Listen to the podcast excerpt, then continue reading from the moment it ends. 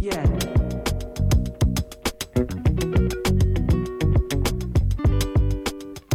We were filming with Cass Clutterbug yesterday, and Yeah, it's I saw that. so fascinating to shoot with another YouTuber, or in Cass's point, like a pres- like whatever, like TV host, present, like she's on, she's amazing to just kind of see the way that she kind So of works. professional. So professional.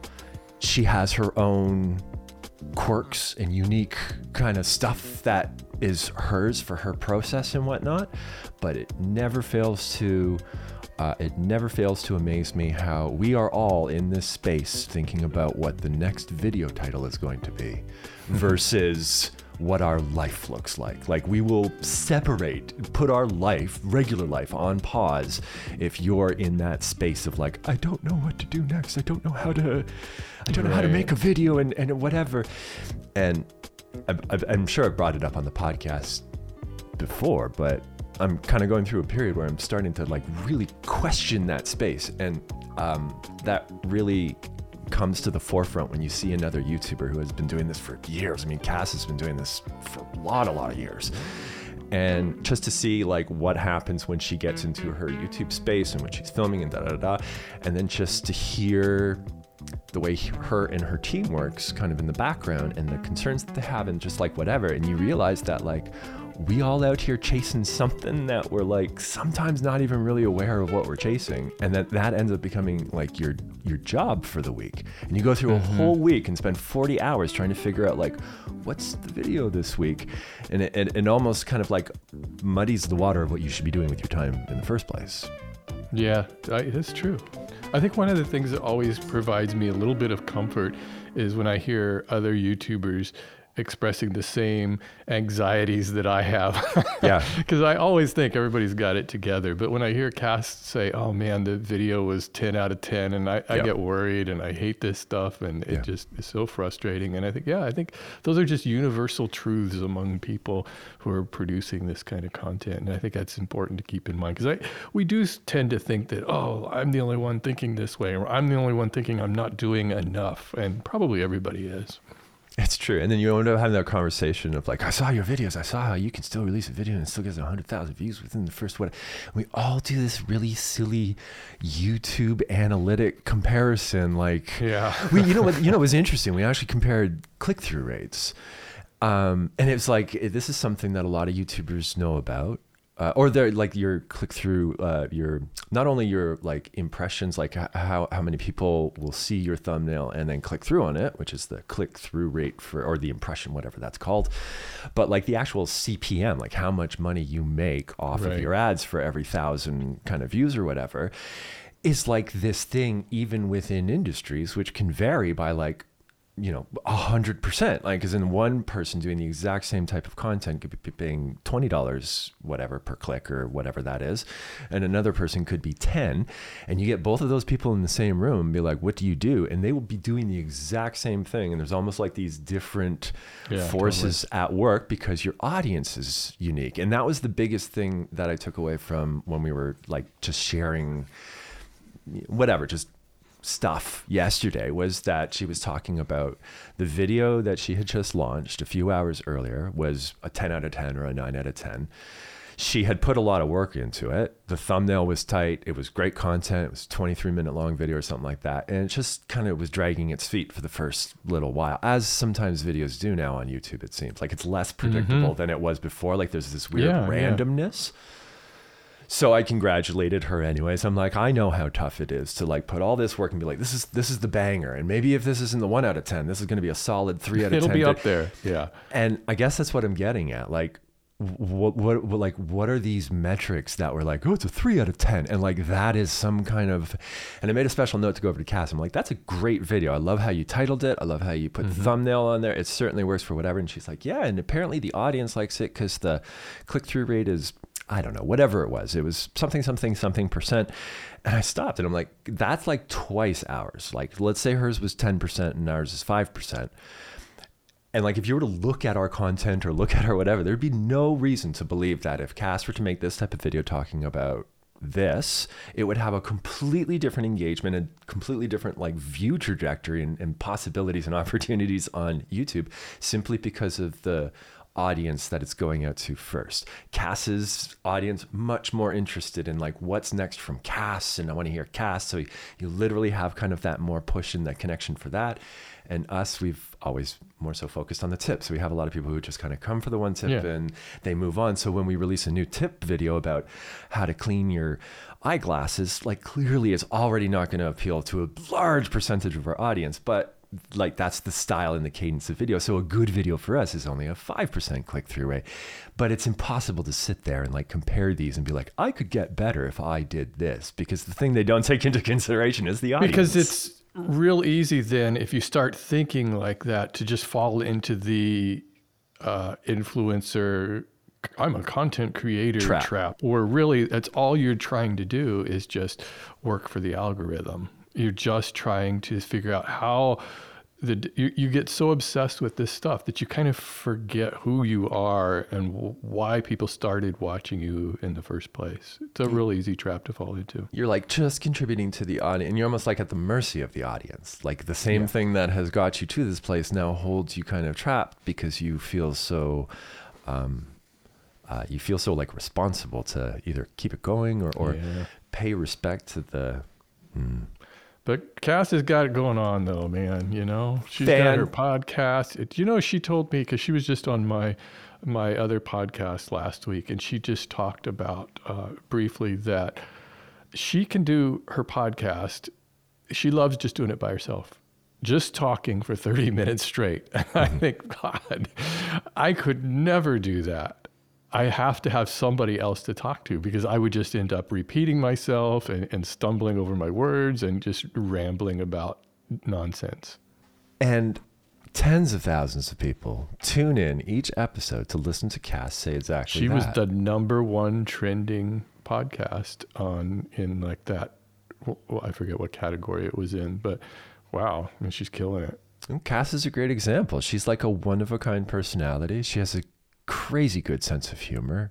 She's engaging. She's authentic. She's relatable. She's just so gosh darn Canadian and down to earth and nice and all of the other good stuff. And she has like a nice, wonderful little sassy edge to her. And she's real and honest. And I see why people would want to literally just because I like listening to just Yeah. Cass talk. I like listening to you talk. Do you think you'd be able to get to the point where you'd be able to do a podcast which is just like the Steve Ramsey podcast and you ramble for 30 minutes? I would love to because that would be so much less stress than trying to find guests, you know, and and trying to really plan out what I'm going to talk about. I don't know. I would love to be able to just talk off the cuff like that, but I just don't. I don't think I have the ability to do that. Do you know what you would enough. talk about?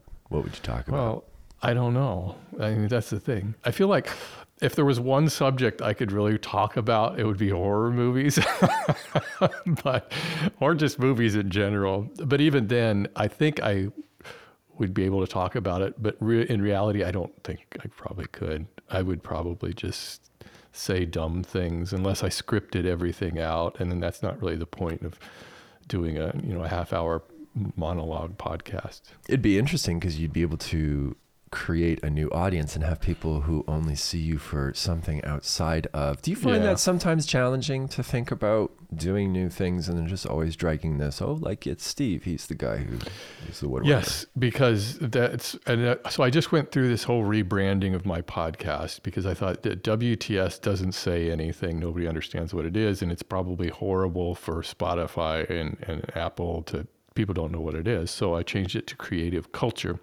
which I think just kind of said, okay, these are going to all be somehow makers, artists, creative people talking about what they do, and so it's open ended that way. I could even bring in, you know, filmmakers and and all, all these different creative people. And by doing that, I am hoping that it will attract its own kind of native audience who don't know me per se from any from YouTube or anything else that they're just finding it that way. That's my dream is that people will find that podcast separate. It's my dream for this podcast that people mm-hmm. are going to find it because they like what we're talking about. Well, that's the plan for this podcast, isn't it? We have a we have a grand 10-year plan for this podcast to become popular and and sustain itself 10 years after we stop doing it. Yeah, we, we we'll get there. We're all- we'll get there. we will get there. I wanted to talk about Brooke Shields. Oh, I remember Brooke Shields. So there's a brand new documentary just came out about her. Uh, yeah, two days ago. I watched it last night, and I, I learned about it because I heard her on WTF Marc Maron's podcast. She was a guest on there, and she was just so interesting to listen to her talk about her life story. So there's a biography on it's on Hulu about being a child actress and a model. She started modeling when she A was like years old. child model. Yeah, and so she was doing this, and she was in the movie Pretty Baby, where she played a child prostitute. She was like 12 years old at the time, nude. This is a Louis Malle film, you know, this celebrated French director. It is art. It is art, and and all of this. And so, the the whole conceit of the documentary was really how her mother was the controlling interest of all of this. It was like the two of them together, but her mother was her manager and and was an alcoholic and controlled everything she was doing and created this image of Brooke Shields. And she was, you remember the Calvin Klein Sure do. commercials, and mm-hmm. those just, just hyper sexualized stuff. Anyways, the, the documentary is really good. It's not one of these documentaries where she's crying and says, I regret everything I, I did. Quite the opposite. She's actually really proud of those movies she made, The Blue Lagoon and, mm-hmm. and La Summer and all this stuff. And she said, it put food on our table. And it was because of me that we were able to get a new car and we were able to, just her and her mom, they were, you know, just single mother. We were able to, uh, you know, get a new house in New York and, and all of these things. So she doesn't have any regrets for any of that about being exploited by the system, even though she kind of was. But the, the telling thing about this, and this is why I want to relate this to YouTube, is that she was talking at the end of this documentary, she's talking to her own daughters who are 16 and 14, something like that, and how her kids are. They kind of wanted to go into modeling, and she was trying to say, No, I don't want you to do this. I'm not going to do this. And finally, she gave in. She goes, Well, okay, if you're going to do it, I'm going to help you out and try to, you know, put you on the straight and narrow. And, but they were having this con- the conversation about underage girls being sexualized. And Brooke Shields was asking them, Well, what I did, is it really that much different than what you are doing on TikTok? And because these girls, teens, young teens, are on TikTok doing you know highly suggestive stuff on there and the the daughters were saying yeah but the difference is we're in control of that Yeah. it's uh, we're the ones deciding that and i thought well that's a good point but also what they didn't bring up was that they are being exploited by an algorithm so instead of being exploited by some guy who wants you Yeah. to strip Yeah. they're really just being exploited by a machine which was created by a bunch of guys because the more risque they can be on TikTok, the more they can show, the more Right. then the, those likes go up. They're rewarded for the same kind of behavior that Brooke Shields was being rewarded for, even more so back in the 70s and 80s. And where this is going today is we see this very commonly, not so much the sexualized aspect of it, but the controlling interest of children by parents on these family vlogs. She's such a unique uh, case. She reminds me of um, Monica Lewinsky's situation, where like at the time we were all like, "Ho, slut, hooker." Like it was. Yeah. He was the dude who was getting high five because he got whatever the, the uh, blowjob or whatever it was. Yeah. and she was like just whatever and now through our woke glasses. See, Steve? You brought it back to last Full week. circle. Um, with this new, I mean, it is exactly that. With this ability to look at this stuff through like new lenses, it must be crazy for her kids to go through and see their mom at 12 being naked in a movie that, and to their point, they're like, hey, TikTok, I control it. And to your point, it's like, yeah, but you also understand the more you push those boundaries, the more you're going to get. So as much as you're making that decision to, oh, I'll reveal a little bit more because that'll get me more, you're you're know Brooke Shields just went through that being normalized by adults around mm-hmm. them. Right now you're having adults be like, "Hey, no, you shouldn't do that on TikTok. There is a, you know, there is a whatever." And I think of Brooke Shields as part of the system, not her, obviously, but what the people who put her in that position represents as like as a kid growing up in the 80s in the early 80s i had such a warped sense of what i was supposed to look uh, like at another i'm so ashamed of what i actually thought was like oh yeah of course like look here's a movie. It's a 12 year old. Look there's actual nudity.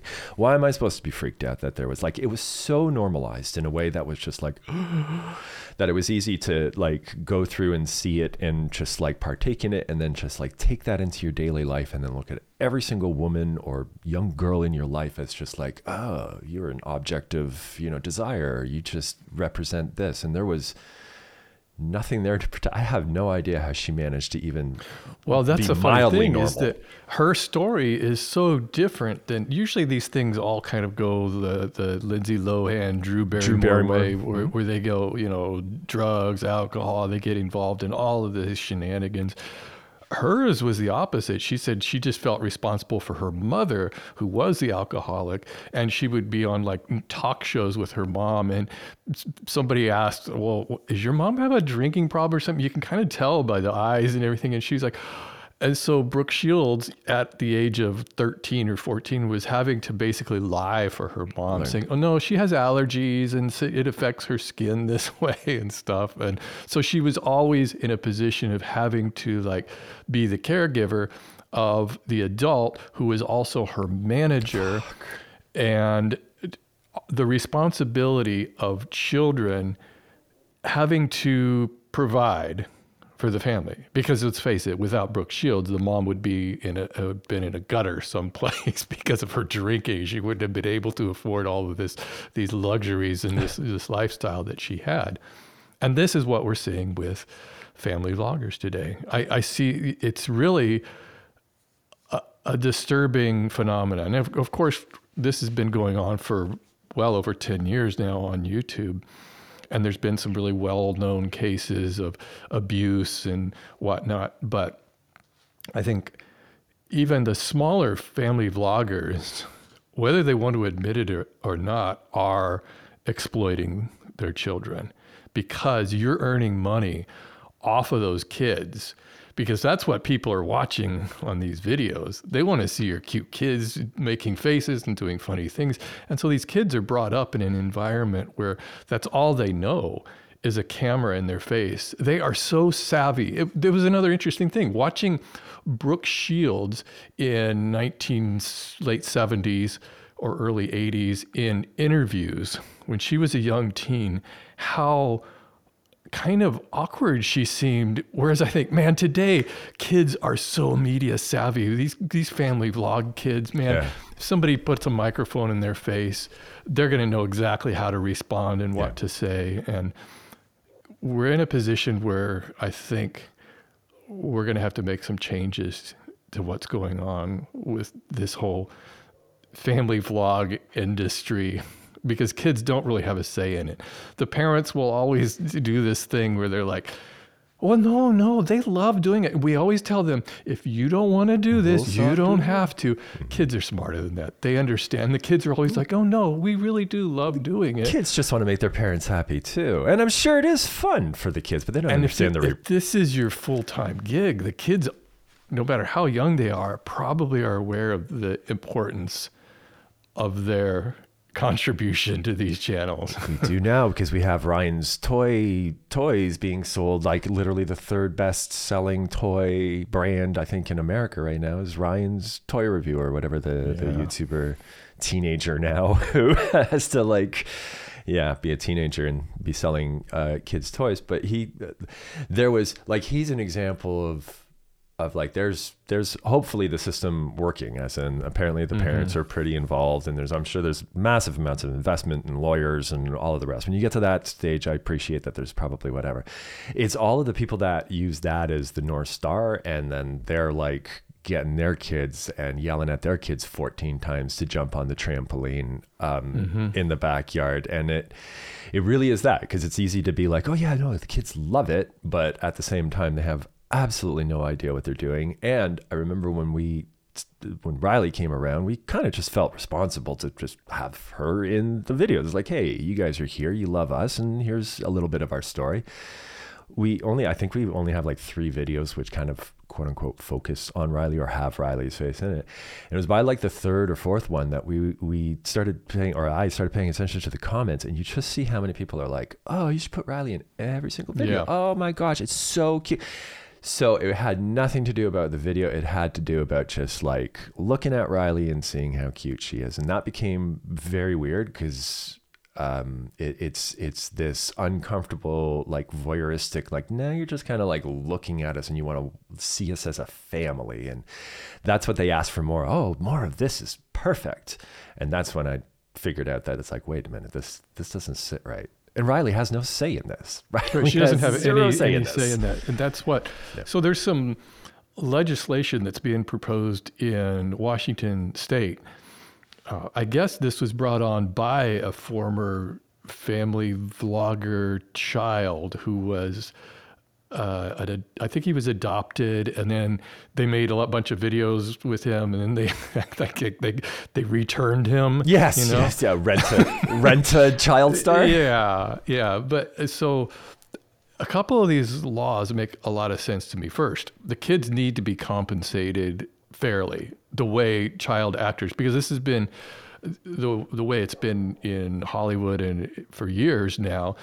Ever since like the Jackie Coogan law, that you know kids have to be compensated, they have certain hours they they have to work, because this is going to be their job family vloggers don't like to think about it, but this is their kid's job, especially when they're, they're spending all day making these videos every single day featuring their kids. So they've got to have regular working hours. They would have to put a, a percentage of the income that they make off of these videos into a trust fund for the kids that they can access when they reach 18 and a number of these kind of laws the the thing that I like the best about it is that when the kid is at a legal age I guess 18 they would be able to demand that every video that they were in be deleted Which is like that sounds completely reasonable, doesn't it?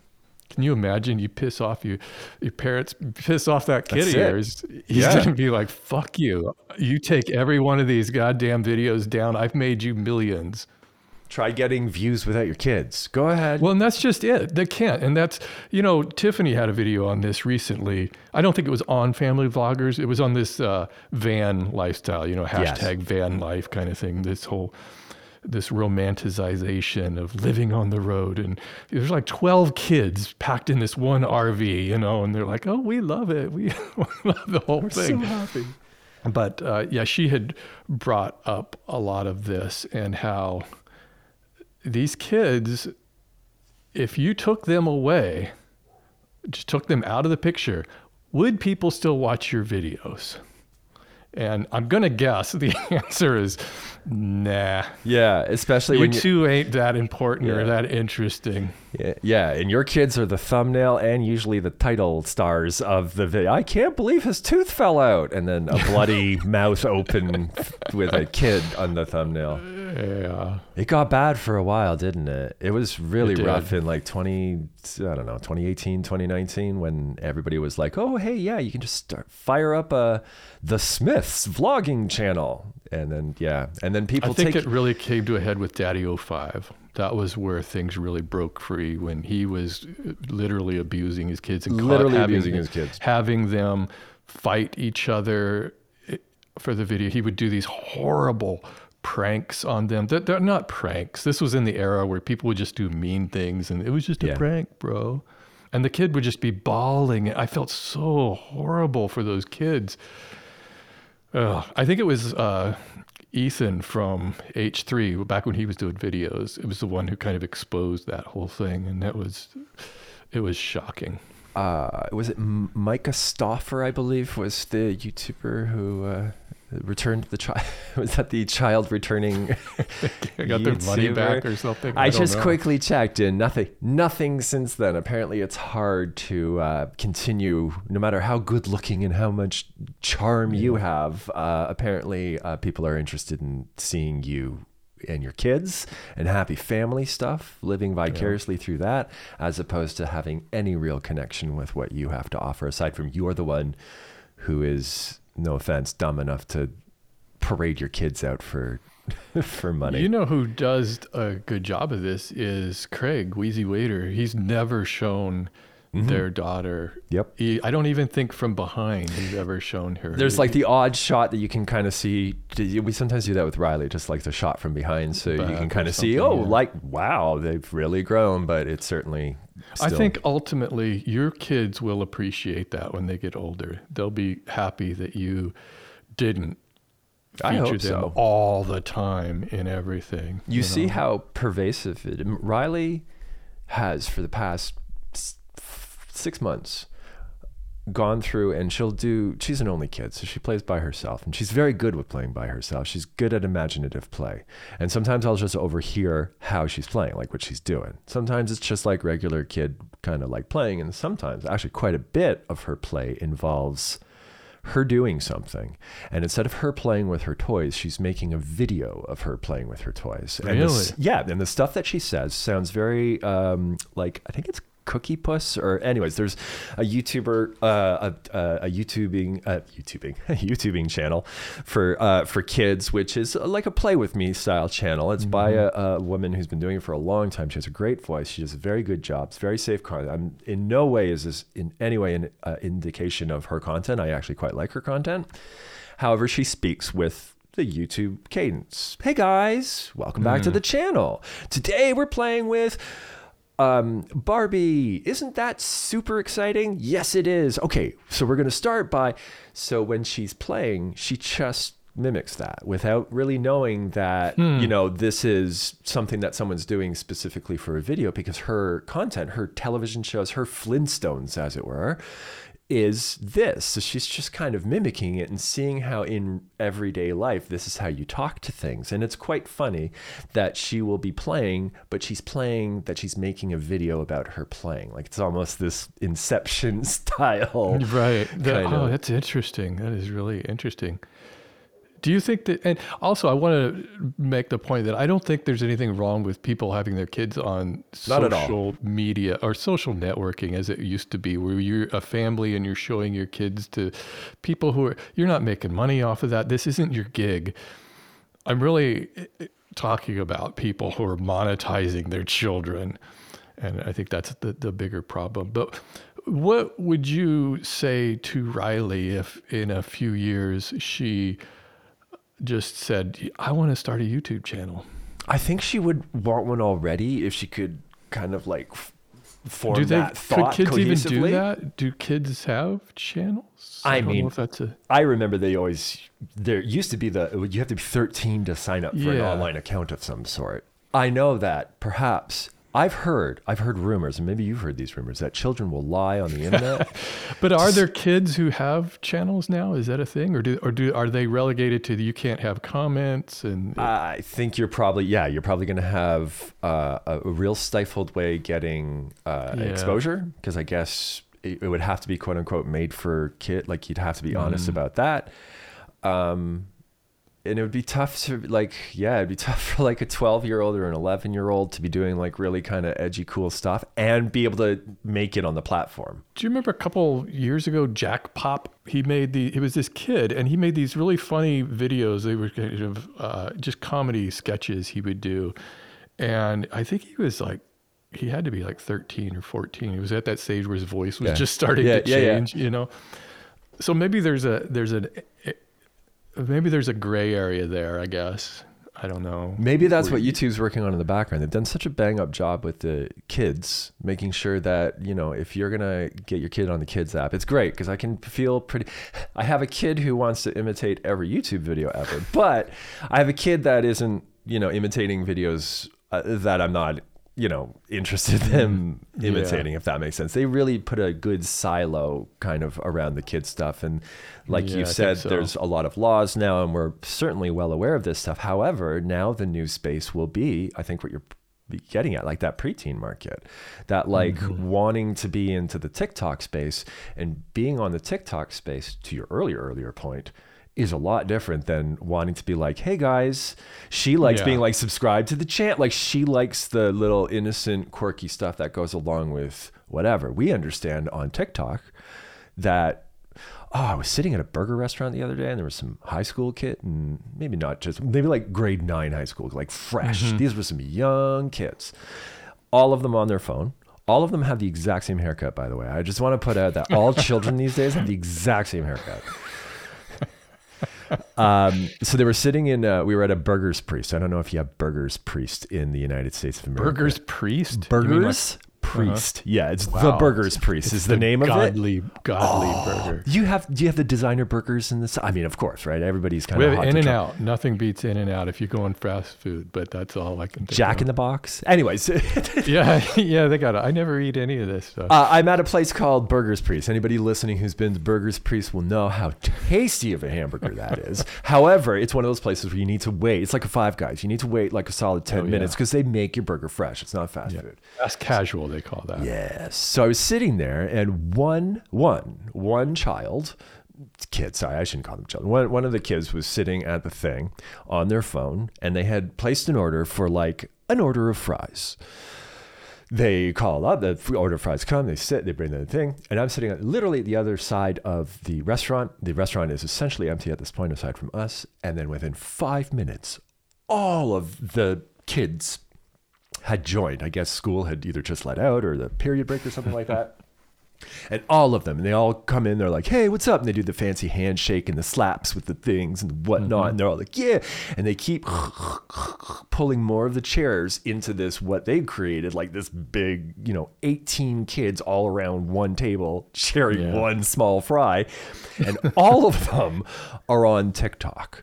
Yeah. And the what was interesting was the social engagement was not all of them sitting around and talking and having fun.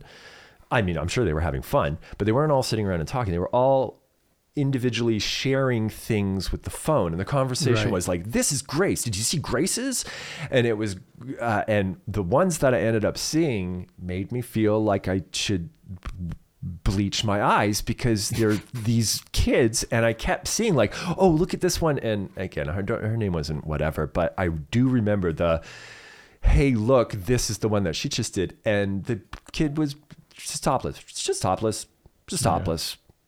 And i get it. And it was just like ah and then but that was that was just that's what's on TikTok. That's what's going to get you those views. And even further to Brooke Shields' kids' point, they're more in control, which actually makes it even more dangerous because, Yeah. yeah, because you don't understand the ramifications of having it. But like, what then the responsibility is the platform, and how much are you trusting TikTok and the Chinese government to be responsible for what your kids are watching? Well, and I think that they would, it, even if that was an American company, it would be behaving the same way. It would be they would they create these algorithms to what people are going to watch. These thirst traps are the ones that people are clicking on and watching, and they're rewarding the kids with likes. That's really their reward.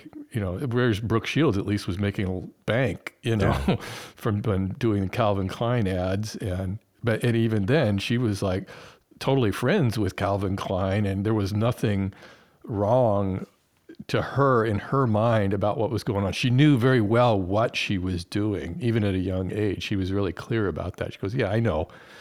I know why people are. We, we're selling jeans, but really, what we're doing, you know, and sales quadrupled and all this stuff. And so, you know, in a way, she was being exploited, but in a way, the young kids today are also being exploited just by a machine. And I think it's only going to get worse because they're going to start being exploited by AI. And Brooke Shields managed to build an entire career out of it. And we are talking about it because Brooke Shields, as much as that was horrible and she should have never had to deal with that, that was what also put her in a position where, like, what she is now. And the issue is mm-hmm. you have a bunch of kids wanting to do that same thing, and you're not going to get that off of TikTok because they will feed you the views and they'll even feed you the followers, as you shared with us. But we've also realized that that is the lowest form of currency ever. And you are doing what Brooke Shields did, which gave her a multi million dollar career and probably sold hundreds of billions of dollars in clothing. And you're doing it for kids who are just willing to get these superficial likes and fake internet points. And they are literally doing like they're they're doing the exact same thing. Yeah, and you think about it, you know, that they make the point of like, well, all these people that were using Brooke Shields at a young age were just middle-aged men, and I think, well, yeah, but who's designing these apps and these algorithms Right. that are feeding this kind of stuff? It's basically middle-aged white guys. I heard a I heard a thing. I think it was just it was a piece of internet content. So I have no idea if it was legitimate or not, but it certainly sounded legitimate. That TikTok in China is completely different than the TikTok that we experience in North America or everywhere else in the world. And conspiracy time. The thought is because it's you know monitored by the Chinese government, they only push content of young people doing socially important and Patriotic stuff, probably. Yeah. I, it's not even that. Just them being, they have the social currency of like, if you're a good Yeah. person, you're just regarded more as, a, and uh, I get it. Maybe that's completely fake and contrived. But the thought is, the more you are a good person and the more you share things of you helping old people or you whatever, and that's the content that they end up pushing a whole bunch of views, you understand how they can literally forge the the culture of their young people by literally just turning on the knob for this is Yeah. all positive content. And the best way for us to inhibit the rest of the world or just keep this for ourselves is get them hooked on this and then give them the trash that they want to, the thirst 'em the trap. Yeah. You guys are all thirsty. We are going to fill you with Coke while we fill our people with, you know, wa- vitamin water or like whatever it Yeah. is. Like we are literally making it so we know that the content that American kids I'm just using one random example. Uh, American kids are getting on our platform, which we can completely control. And it's all the stuff that they apparently want to see, and it's just useless, dumb stuff that just, you know, distracts them. We will definitely give them that, but we will ensure that in China, n- you know, n- none of the Right. kids are, are like exposed to this. Fascinating.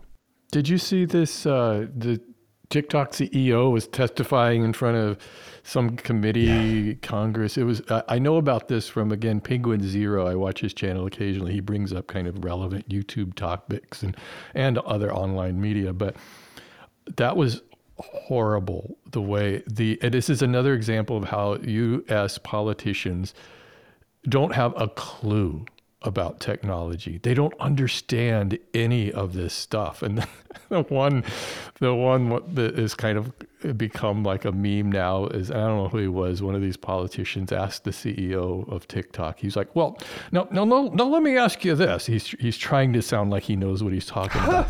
is your app available over Wi-Fi? and I'm like, are you? And the and the CEO guy was like taken back because he didn't. He he said, um, sorry, I'm not really. I'm not, I'm not really sure I understand the question. It was so weird. It was just. Uh, do you remember the internet tubes years ago? That was a Oh. big thing. The guy, one of the politicians, was like, "Well, how does this information get through these the, the internet tubes?" The tubes. well, we all know you just get a tube installed in your house and in your phone. But what kind of a what kind of an asshole idiot doesn't understand how an app works and how a Wi-Fi works at this point? Uh, if you, especially being in a position of power. I mean, I can understand an old guy who's just like is totally out of it. He's 80 years old or something, doesn't know. But Well, Oh, that kind of actually explains a lot of the politicians that, that we have Yeah, right yeah, now. well, true. Yeah, out of touch old old God, people. it was embarrassing. And so it's like, wait, these are the guys who are wanting to make Right. tech laws. I, right, and that's the thing. It's like, man, I'm really questioning whether you actually. I the I know that uh, I don't remember the name his full name, Lewis Louis Radham something something something. He's a guy and he has a tech channel and he fixes Macs and he's a huge proponent of um, the right to repair. I think is the law Oh, that he's. So he's a very outspoken person. He goes quite like JJ. Whenever there's a thing, he'll go and sit in Congress and represent and da da da. So this guy goes and does the same thing for people's ability to upgrade their thing or replace a battery in their phone or whatever it is. And it's outstanding to see when someone who understands both sides of the argument and has like a really interesting perspective be placed in that position of like being interviewed or, or whatever that is by Congress on behalf of quote unquote the people and how the people end up sitting there being like, Ugh, none of this is representative of like the points. Like they run around in circles, they ask stupid questions about internet tubes and nothing. And it's like these are the people making the decisions about whether or not I should have the ability to open up my phone or like my car and like at some point not have to pay $18 for, you know, a monthly uh, heated subscription to heated seats or something like that. Like I get why. And then you just see the frustration. It's like, well, the people who make these laws don't even know the laws that they're making and they don't have No. time to listen and they're just out of touch and stuck in their ways and da da da. da. Yeah, just totally out of touch is is the that's the key there. They really don't have a clue. They should at least be advised by somebody who understands a little bit about what's going on. You should you should be forced to start up your own YouTube channel when you get anything, and every morning you should just make a quick video about like what you're doing for the day. You should it should be public servant's duty to, If, uh, wouldn't that be cool if the president of the United States had a vlog? or like I mean, just like some form of accountability. Like you could tap into his like his journal or his like his his daytime, like just to see what the president is doing. I I, I have a question for you. Hmm. Um, I saw in your uh, in your I don't know, it was one of the videos. You had your your million plaque sub. Where do you keep your million plaque sub? Yeah, it's up in my office. It's in your office, and I don't know. Was, did you do a video in your? Why did I see your plaque recently? And I have this written down as like, "Ask Steve." what it might have been the hundred. It might have been hundred thousand plaque because that's. I you know what? It was the hundred thousand plaque, maybe. Yeah, I've got the old school one. You do. You have, you have With this, the glass This, this guy over here Yep, with the yep. Mm-hmm. glass. So ours is. Uh, congratulations for surpassing 100,000 subscribers. And then up in the top corner, it says, clean my space. So I Mm-hmm. want to know, yours says, uh, uh, happy today. What does it say in the top corner? Congratulations, Stev in Marin. Stevin Marin. and I know we've talked about this on the show, but for people who have not heard, why it, Oh, why does yours say Stevin Marin? because I was stupid because I was set up my uh, YouTube account in like on a whim in in 2008 and I'm like uh, quickly username whatever Steve in Marin. I live in Marin County and I thought Steve in Marin makes sense. And I misspelled my own name. I forgot to add the second e which was really the dumbest thing and it it haunted me for ages because then it, you really couldn't have a channel name. Remember I mean, you you couldn't- but you- it it wouldn't was- show up and it was just the username. And then it, it's only been within the last year that that's finally out of existence because now they've switched over to the handles, the at sign, Yes. so you, you can have the actual channel name. I remember it was quite a few years ago that you could actually just like name your channel and it wouldn't actually just be your at or you, whatever your actual uh, Yeah. handle was. Because uh, and that's the way I'd been doing it for years. It just just said Steve Ramsey Woodworking for Mere Mortals, but if you looked in the URL, Yep. it would have the Steven Marin still. So the gold, so your gold plaque button, which came well after, and you had established woodworking for Mere Mortals, also says Stephen Marin. Nope, that one says w- Steve. Ramsey Woodworking They- Mere Mortals. so So, I guess they go off of the, the. At that point, they were using the name That you were sense. using for your channel. Yeah. That makes sense. Do you remember when it was? What year you got your million sub plaque? I don't. I don't remember. Maybe 2016, 17, maybe. we had returned home from a vacation. No, it wasn't a trip or some. It was some kind of trip, and it was late at night. And my brother and his wife were at our house, kind of house sitting. And uh, as I walked in the door, I saw with a pile of mail. Like with all the packages in the mail that had built up over the thing, leaning right against it was a black, the black box. I still have the box. Yeah, I saved the black box. I'm like. I'm saving the box too. and I saved the letter as as I had brought up. Uh-huh. Actually, yeah, I, I did mention that. Um, and I just I remember opening up and just kind of like laying my eyes on it for the first time, and that was one of the best moments That in my YouTube music career. I playing. will, I will 100% fanboy and be a sap and a sucker and a dummy and it's not that important and it isn't whatever but that was one moment where i had such a sense of fulfillment and i was just like wow it was akin to having a gold record on Yeah. your wall and i remember dr dre talking about bragging about in his office on his on, in his rap songs, he would brag about he has just gold plaques in his office, and that was always like the ah, you know you've you know you've arrived when you have a gold plaque in your office. And Steve, as you can see, Chad Reynolds has arrived. You, you you made it. You made it. Steven Marin made it too. Stev. Stev. yeah. Did you think about changing your name because now you were really I popular? Well, and, for, for the second, Oh, you mean change my name to Yeah, Stev? Stev. Yeah, I thought because people would comment, they would leave it like, "Hey, Stev." They thought maybe that was my name, or people would call me Steven with an I N because they thought it was Stephen Marin, and so it was really it was confusing. that was the one that I thought because I really liked you, and I knew that you were. with a s- clever spelling. and I was like, oh, he does Steven. I'm like, oh, that's so. Never seen that. That's very yeah. So oh, man, that's impressive. And then I realized it's because your E didn't work on your keyboard. that was stupid. Hey, did you did you uh, catch much WrestleMania this year? Oh, I didn't because now Wrestle, WrestleMania used to be like sit down for three. It's like the Super Bowl. Sit down for three and a half hours, and you'll get you'll get the whole thing. Now it's two days, and there's different. Four hours. Fantastic, I get it. My uh, my nephews like literally just like do the whole weekend, s- uh, just hang out together and just Yeah. like graze and watch. And I can see how that's enjoyable, right? You don't want it just Yeah. to be like a whatever. It's a whole weekend event. Um, I gotta say, uh, I didn't watch all of it. I did watch all of the highlights as much as I can because as much as wrestling's kind of boring right now, there are some real high points, and I have Mm-hmm. to admit that a high point of wrestling right now is Logan Paul. Logan Paul, isn't it? He, I'll admit he, it. He wrestled Seth Rollins. It was pretty cool. Uh, Well, and I guess we well, it doesn't matter if we do spoil. It's not like we're doing a wrestling podcast, but it actually also ended very well. It was great that wrestling Yeah. sometimes will allow someone to really have a moment, and then they do a great job of taking the moment away and allowing Yeah. other people to.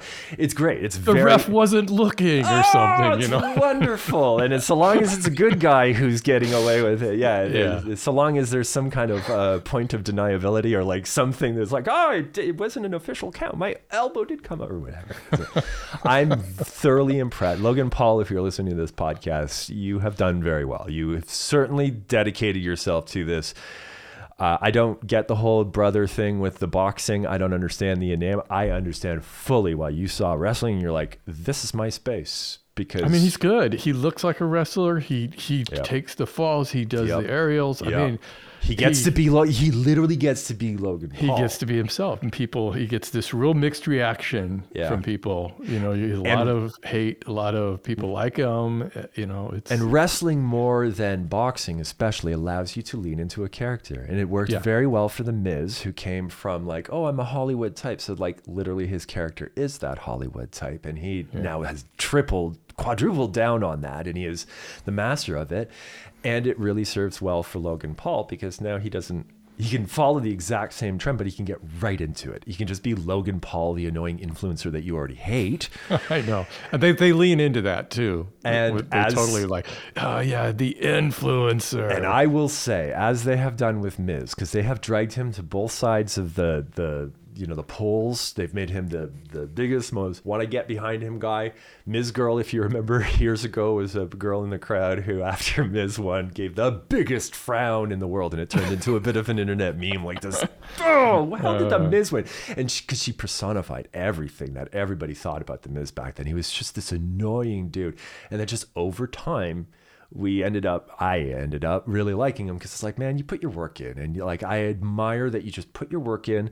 You dealt with all of this. Roman reigns is the same way. Like he dealt with mm-hmm. that whole like oh you're always just going to be the guy who everybody wanted. Him it's like he doubles down does a great heel turn and now you have like this character that everybody loves. And logan paul unlike jake paul jake paul leaned into the when mike tyson was a great boxer everybody loved hating him Yeah. When Hulk Hogan was a great wrestler, everybody loved him. And it's like this family friendliness with wrestling and this like realness associated with boxing, which more so allows you like, I'm demon. You don't want to fight me because I'll kick the crap out of you. But when it's wrestling, it's like, I'm just here to entertain you. And like, we all know this is a bit of a lark anyways. So like, we're all Yeah. just having fun and playing characters. And I find Jake Paul's boxing character just like dumb and i think it's going to serve him uh, not very well because i think it's easy to make fun of him that way. And i think it's brilliant that logan paul has now moved into wrestling because he's moving into a crowd who perfect is going to hate you. And Yeah. then they are going to love you and you are going to john cena it and you are just going to move into like great you are rock john cena batista like all these dudes who are just like great you're set for Yeah, life my whole opinion of Logan Paul has kind of shifted over the past few years. I mean, he used to be, I was on board with like, oh, he's that guy who went to the suicide forest and did the, you know, exploited that whole business. And everybody sort of loved to hate hmm. Logan Paul. And then, but now I'm looking at his career and I'm like, man, the guy's pretty smart about what he's doing. And he doesn't, he seems to brush off all of the, the hate just fine. And then I look at him wrestling. I'm like, dude knows what he's doing. He's Dude a good stunt man, you know? He's not in there faking. I'll say the same about um, Rey Mysterio's kid, Dominic. Oh yeah. like you, you, you, you've got it. Like you, like you can clearly see that it's like you're not being dragged in here because of your name. You're not whatever. Logan Yeah. Paul's uh, obviously Logan Paul's here because of his name, but I think everybody's truly impressed by this guy who's doing jumps off of the. yeah. I got to admit, I got to admit that little Prime segment, KSI dressed up as Thing, and then Yeah. Seth pulls in to do a frog splash, and it's all over. Tw- like, brilliant. Well done. I have no idea how much, and well done getting your brand in a WrestleMania segment. That was pretty funny. A Yeah. couple years into owning your own brand, and Yeah. you. So, well Yeah, and we got to see Snoop Dogg take out the Miz. Uh, because do you know Sasha? Is it Sasha Banks? Sasha Banks, yeah. Is his niece?